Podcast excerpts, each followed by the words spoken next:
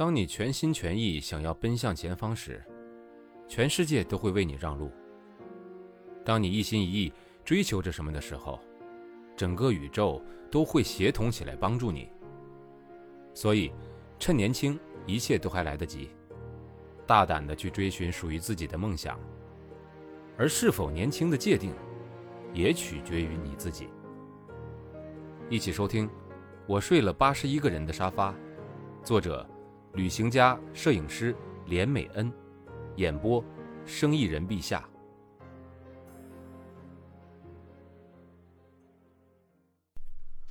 第三章：睡沙发的日子。对于一个总是把生活排得很满、习惯被别人需要才有安全感的人来说，突然被放到陌生的欧洲。独自一人在城市与城市之间漫无目的的闲逛，很难去形容那种空虚的可怕。虽然慢慢的，我开始习惯这种游手好闲的生活。我学会独自坐在咖啡厅里，一杯卡布奇诺喝一下午，不说话也不觉得无聊。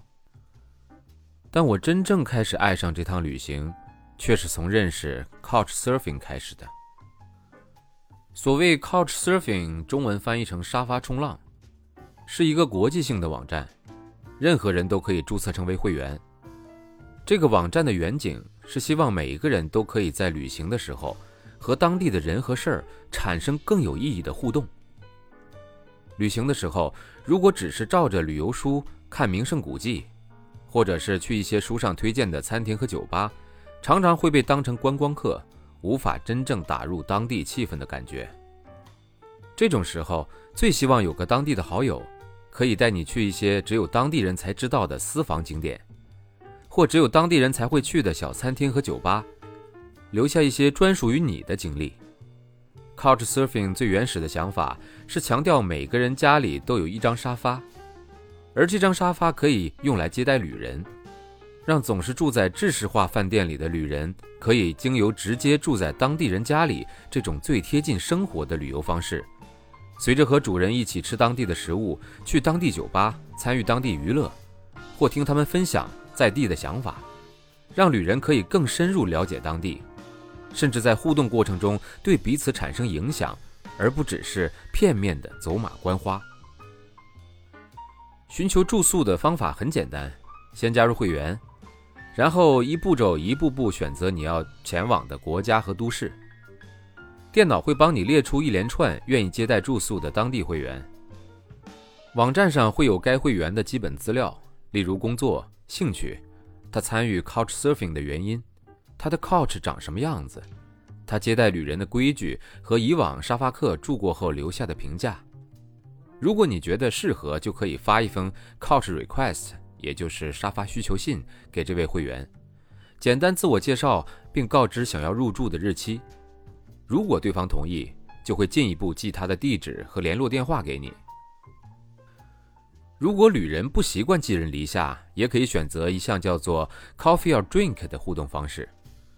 很多加入 Couchsurfing 的会员很想和来旅游的外国人有些互动，但是家里却不方便招待外人来住。他们在 Couchsurfing 上的状态就有可能会填写 coffee or drink，意思是我不能招待你住宿，但我很愿意和你一起喝杯东西，交个朋友，或当你的私人导游，带你去逛逛我的城市。最重要的一点是，因为 Couchsurfing 这个网站的出发点只是为了增进人与人之间良性且有意义的互动，所以网站上的所有活动都是免费的，也没有任何硬性规定的互利条件。比如说，今天你住我家，所以下次就要轮到你家给我住，等等这样的规定是没有的。至于我，虽然听说过 Couch Surfing，却压根儿不相信世界上有这种好事儿。出国以前，我的高中死党猫小姐，听说我要到欧洲和美洲去流浪一年，便问我一月份的时候要不要顺便飞去捷克和土耳其跟她会合，因为她在那边有认识的朋友，可以免费住宿。听到免费住宿，又是浪漫的布拉格和伊斯坦布尔，我当然二话不说就答应了。可是离开意大利的前几天，猫小姐发了 email 给我说，她的朋友们现在全都在其他城市准备期末考试，所以初到布拉格的那个礼拜，我们得先自己 couch surfing 一下。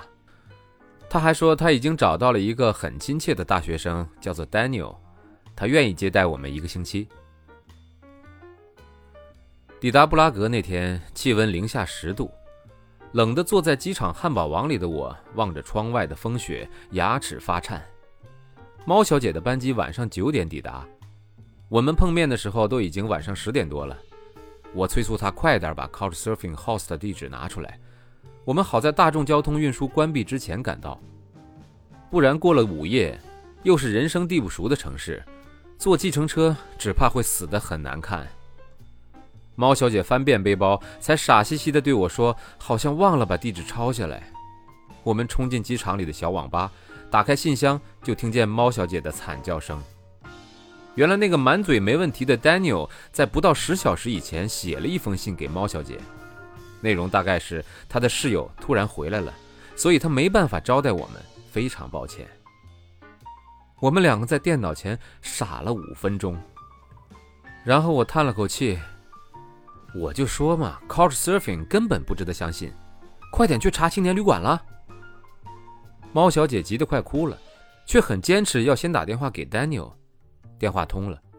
猫小姐跟 Daniel 说：“今天晚上太临时，只怕找不到青年旅社，要他好歹先让我们过去窝一个晚上，明天再想其他办法。” Daniel 答应了。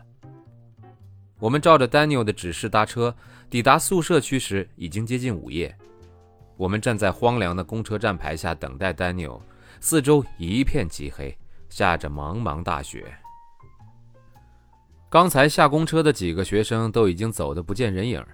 我担心地问猫小姐：“如果丹尼尔一直不出现，那我们该怎么办呢？”刚刚那班公车好像是最后一班，这地方又鸟不生蛋。如果丹尼尔真的放我们鸽子，我们连怎么回市区都是问题。更何况了，两个人都已经冷到嘴唇发紫了。本章节暂时告一段落了，欢迎继续收听。